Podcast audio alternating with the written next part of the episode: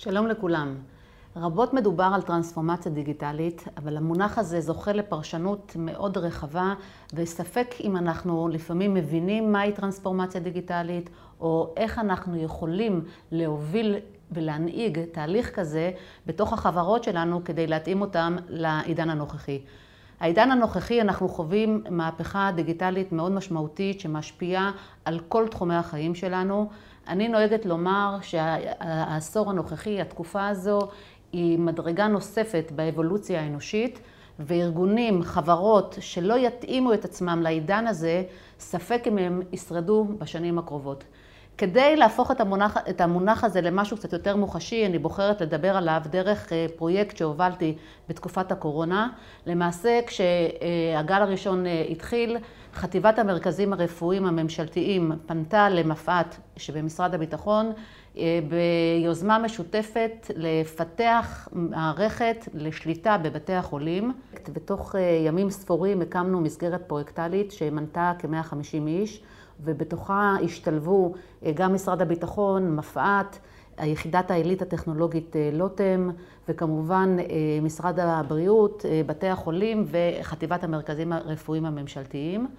ובעצם אנחנו באנו לתת מענה לתרחיש שבו יהיה תהיה עלייה דרמטית בהיקף המאושפזים של חולי הקורונה בבתי החולים, ובתרחיש הזה בעצם הבעיה המהותית שהציגו בפנינו היא שיהיה מצב של חוסר יכולת לתעדף אה, משאבים רפואיים חיוניים, גם את הצוותים, גם את הציוד הלוגיסטי, גם את מכונות ההנשמה. בין החולים, בין אם זה יהיה בתוך בתי החולים, בית החולים עצמו, ובין אם זה יהיה בין אה, בתי חולים אה, שונים. ולמעשה הייתה, אה, הסיטואציה הייתה כזו שהיה חשש שמערכת הבריאות תקרוס ולא תוכל לתת מענה הולם לאזרחים במדינת ישראל. לבעיה הזאת ישבנו והתחלנו אה, לגבש אה, את הפתרון והחלטנו שאנחנו אה, רוצים לעשות אדפטציה של תפיסות עולם מהעולם הביטחוני ולהביא אותם גם לעולם הבריאותי וכך החלטנו למעשה להקים מערכת שמערכת קודם כל מספקת תמונת מצב זמן אמת וברגע שנצליח לבנות את תמונת המצב הזו, אנחנו נוכל בעצם לתת לבתי החולים כלים תומכי החלטה, שבאמצעותם הם יוכלו לשלוט על ה... בצורה הוליסטית על בית החולים, ולעשות אופטימיזציה למשאבים הרפואיים החיוניים בבתי החולים. למערכת למעשה היו אה, חמישה מרכיבים אה, לוגיים. אה, ארבעה תמונות מצב והמוח של המערכת. למעשה, תמונת המצב הראשונה שאנחנו בנינו היא תמונת מצב שנותנת אה, את התמונת מצב הקלינית של כל החולים. אנחנו אה, גזרנו את הנתונים מתוך המערכות הקליניות. תמונת מצב השנייה היא גם תמונת מצב קלינית, אבל כאן אנחנו אה, בעצם בזמן אמת שיקפנו את כל הנתונים שמגיעים מהציוד הרפואי שמחובר לחולה, גם מכונות הנשמה וגם מוניטורים וגם מכונות מזרקים. תמונת המצב השלישית היא תמונת מצב שמתייחסת לצוותים הרפואיים בבית החולים, גם לרופאים, גם לצוות הסיעודי וגם למשק ומנהלה. והתמונת המצב הרביעית היא בעצם תמונת מצב על הציוד הרפואי, גם הציוד המתכלה וגם על הציוד הרפואי הקבוע.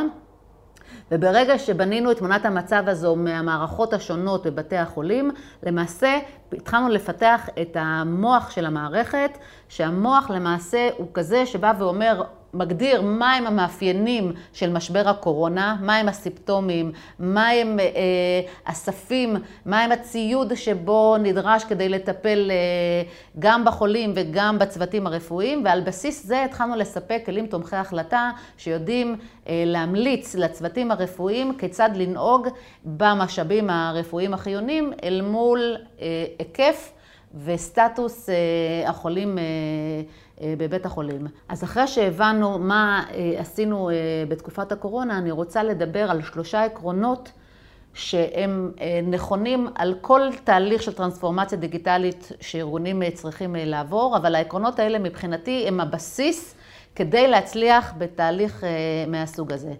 הדבר הראשון זה השאלה שכולם שואלים, האם אני מטמיע טכנולוגיה, האם זו טרנספורמציה דיגיטלית, כן או לא? או יותר נכון לבוא ולשאול, האם דיגיטציה היא בהכרח טרנספורמציה דיגיטלית? אז התשובה מבחינתי היא כמובן שלא. כי לבוא ולהטמיע אה, טכנולוגיה זו לא טרנספורמציה דיגיטלית. הגם שהטכנולוגיה היא זאתי שמאיצה את השינוי, היא זאתי שמחוללת את השינוי, אנחנו צריכים להבין שטרנספורמציה דיגיטלית היא שינוי ב state of mind של הארגון. ושינוי ב state of mind של הארגון זה יכול לבוא לידי ביטוי בהרבה מאוד היבטים. באיך הארגון מתנהל, איך, מה הקשר מול הלקוחות, איזה שווקים אנחנו, לאיזה שווקים אנחנו פונים, מה קורה עם פורטפוליו השירותים שלנו. בדרך כלל טרנספורמציה דיגיטלית משנה דפוס התנהגות, בין אם זה במערכת יחסים שלנו אל מול הלקוחות שלנו, או בין אם זה בתוך הארגון עצמו. ואם ניקח את הדוגמה של המערכת שפיתחנו אה, במשבר הקורונה, אז מישהו יכול לבוא ולהגיד, מה, מה, מה הסיפור? אתם מערכת אה, אה, שוב, מערכת שליטה, אנחנו עושים את זה המון בעולם הצבאי. מה הטרנספורמציה שקרתה בתוך, בתוך התהליך הזה? אז זאתי שאלה מצוינת, כי אנחנו, אני אישית הבנתי אותה רק לא בתחילת התהליך, אלא דווקא בשלבים המתקדמים של התהליך. ובעצם בשנייה הראשונה שמשרד הבריאות בא אלינו עם הדרישה, אני, הדבר הראשון שהייתי מאוד מאוד מופתעת, איך זה יכול להיות שאין מערכת כזו אה, במשרד הבריאות, במערכת הבריאות, ובכלל, בעולם, איך, איך אין דבר כזה, איך אין מערכת שמסתכלת הוליסטית על המערכה. ובעצם התשובה שנתתי לעצמי, ואני חושבת שהיא הביטוי של הטרנספורמציה, זה ההבדל באופן שבו שתי המערכות האלה התפתחו אבולוציונית, המערכת הביטחונית והמערכת הרפואית. נסתכל רגע על המערכת הביטחונית, אז למעשה אבולוציונית, עוד מימי היותנו אדם קדמון ושחיינו בשבטים, המערכת הביטחונית תמיד, תמיד, תמיד הגנה על קבוצה. אם זה על השבט שלנו, אם זה על העיר שלנו, אם זה על המדינה, אם זה על היבשת, ובתפיסה הזו של לבוא ולהגן על קבוצה, תמיד הסתכלנו על ההתמודדות מול קבוצה אחרת שמאיימת כסוג של מערכה. ואז למעשה לאורך השנים העולם הביטחוני מתנהל אה, בעולם של מערכות, של מלחמות, וגם הכלים שעוזרים לו לנהל את המערכות האלה הם כלים מותאמים, כלים של שליטה, בקרה, אה, אה, כלים שמאפשרים לנצח בתוך המערכה. לעומת זאת, בעולם הרפואי, אבולוציונית, אנחנו התפתחנו מהמקום של לטפל בפרט. זאת אומרת, מאז ומתמיד, אם נסתכל לאורך ההיסטוריה, אנחנו, תמיד הרופא בא לטפל בפרט הבודד. גם כשבנינו בתי חולים וקהילות אה, או מוסדות שהם מוסדות רפואיים, תמיד ההסתכלות היא הסתכלות על הפרט. גם הטכנולוגיה שכל כך התפתחה בעולם הרפואי, היא התפתחה מהכיוון של אה, הטיפול בפרט. אבל בעצם מה ההיסטוריה מוכיחה לנו? לאורך ההיסטוריה אנחנו רואים שהיו הרבה אה, מגפות, וכמות המתים במגפות היא לא פחותה מכמות המתים שהיו לנו במלחמות. ובעצם השינוי התפיסתי שהבאנו לידי ביטוי בתהליך הזה, הוא שינוי שבא ואומר, אנחנו צריכים להסתכל על המערכת הרפואית בסיטואציות מסוימות, בסיטואציות של ניהול מערכה. באופן מאוד מאוד דומה למה שקורה במערכת הצבאית. העיקרון הראשני שאני רוצה לדבר עליו, והוא סופר משמעותי, זה מה גורם בעצם לעובדים בארגון להתחייב לתהליך של טרנספורמציה דיגיטלית. אנחנו מטבענו, אה, היצור האנושי הוא יצור שלא אוהב שינויים. וגם כשאנחנו אה, מדברים על שינוי, מדברים על שינוי, בסופו של דבר כולם מסבירים למה נכון לעשות את השינוי, אבל לא בחלקת האלוהים שלהם. ונשאלת השאלה, זה איך אנחנו לוקחים אה, ארגון וגורמים לעובדים להרגיש מחויבים ולתת את כל כולם כדי להצליח בתהליך המורכב הזה. אז גם כאן אני רוצה לחזור רגע לדוגמה אה, של הפרויקט שהובלנו במשבר הקורונה. כמו שאמרתי קודם, אנחנו הקמנו מסגרת פרויקטלית של 150 איש, אבל הדבר המשמעותי להבין שהבאנו אנשים משלושה ארגונים שונים לחלוטין, ממשרד הביטחון, מצה"ל ומשרד הבריאות. אז לאורך הדרך, כשהובלתי תהליכים של טרנספורמציה דיגיטלית, אני אה, נתתי דגש ושמתי לב שיש שלושה אלמנטים שגורמים לאנשים להתחייב לתהליך הזה בצורה משמעותית. הדבר הראשון, זה אנשים צריכים להרגיש משמעות. משמעות בתהליך הזה של השינוי. משמעות שהיא הרבה יותר חזקה מכל אחד מאיתנו. למשל, במשבר הקורונה זה מאוד מאוד פשוט, אנחנו רצינו להציל חיים. בצה"ל זה מאוד מאוד פשוט, אנחנו רוצים להגן על מדינת ישראל. אבל גם חברות שהן יוצאות לדרך בתוך, בתהליך של טרנספורמציה דיגיטלית, הן חייבות לגבש משמעות למהלך שלהם ולהאמין למהלך הזה ולמשמעות הזה. זאת אומרת, לא לספר סיפור כדי לעטוף את התהליך, אלא לבוא ולהגיד שאנחנו עושים משהו שההשפעה שלו על האנושות, על החברה, על המדינה, על התעשייה, על המשק, על החינוך, על הבריאות, הוא כל כך משמעותי שכל אחד יוכל אה, לבוא ולהזדהות איתו. אז זה הדבר הראשון. הדבר השני זה שאנשים אוהבים ורוצים להרגיש משמעותיים בתוך תהליך גדול שכזה. ולכן כשמנהלים תהליך של טרנספורמציה דיגיטלית, אנחנו צריכים, גם שהתהליך הוא גדול ומורכב והשיקולים הם רחבים, אנחנו צריכים לוודא שאנחנו אה, משבצים את האנשים במקומות שהתרומה שלהם תהיה הכי משמעותית, והם ירגישו בעלי ערך בתוך התהליך הזה. וגם כאן, בפרויקט שעשינו אה, במשבר, למעשה אנחנו לקחנו את היתרון היחסי של כל אחת מהקבוצות, ונתנו לה להוביל את עולם התוכן שבו היא חזקה בהם. זאת אומרת, אה, אנחנו כצה"ל, אנשי ביטחון, הידע שלנו והניסיון שלנו בעולם הרפואי הוא נמוך מאוד, ולכן כאן מי שהביא לידי ביטוי את העוצמה, את הידע, את ההבנה, את התבונה, זה היו אנשים ממשרד הבריאות. והם היו הדומיננטים להביא את השינוי התפיסתי בהקשר הזה לתוך הפרויקט.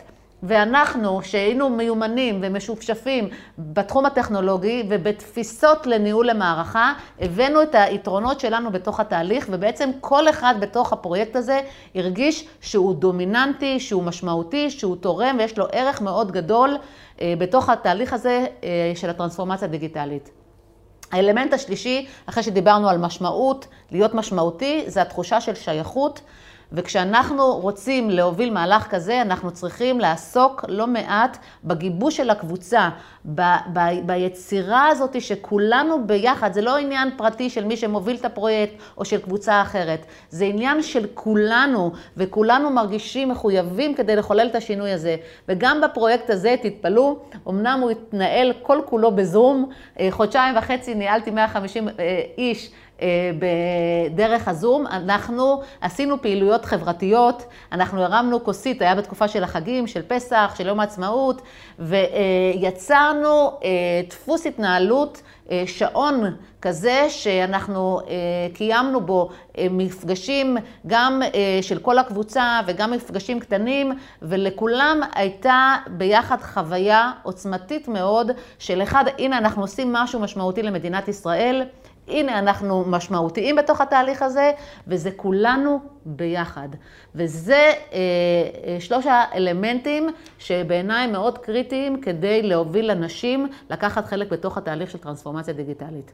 העיקרון השלישי מתייחס, אני קוראת לזה לחשוב רחב, אבל לפעול מהר. בכל זאת, כשאנחנו מובילים תהליך של טרנספורמציה דיגיטלית, אנחנו משנים כמעט כל חלקה בתוך הארגון שלנו. זה יכול לשנות אסטרטגיה, זה יכול לשנות מקצועות, תפקידים, מבנים ארגוניים, וזה תהליכים שלא נעשים ביום אחד, זה תהליכים שגם לפעמים המחיר הטעות שלהם יכול להיות מאוד מאוד כבד, בין אם זה ארגון שהוא ארגון כמו צה"ל או משרד הבריאות, או בין אם זה חברה שיכולה להפסיד ולאבד את המיקום שלה בתוך השוק. ולכן אנחנו התרגלנו לאורך השנים, כשאנחנו עושים מהלכים גדולים, אנחנו עושים את זה בתהליכים מסודרים, ארוכים, מנתחים, איך חושבים, ובודקים, ועושים ניהול סיכונים וכו' וכו', ובצדק. אבל כשאנחנו מסתכלים על העידן הנוכחי, זה עידן שהקצבים בו מאוד מאוד מהירים, ואין לנו שום זכות או יכולת לנהל תהליך של שנים. אם ננהל תהליך של שנים, ספק אם נשרוד.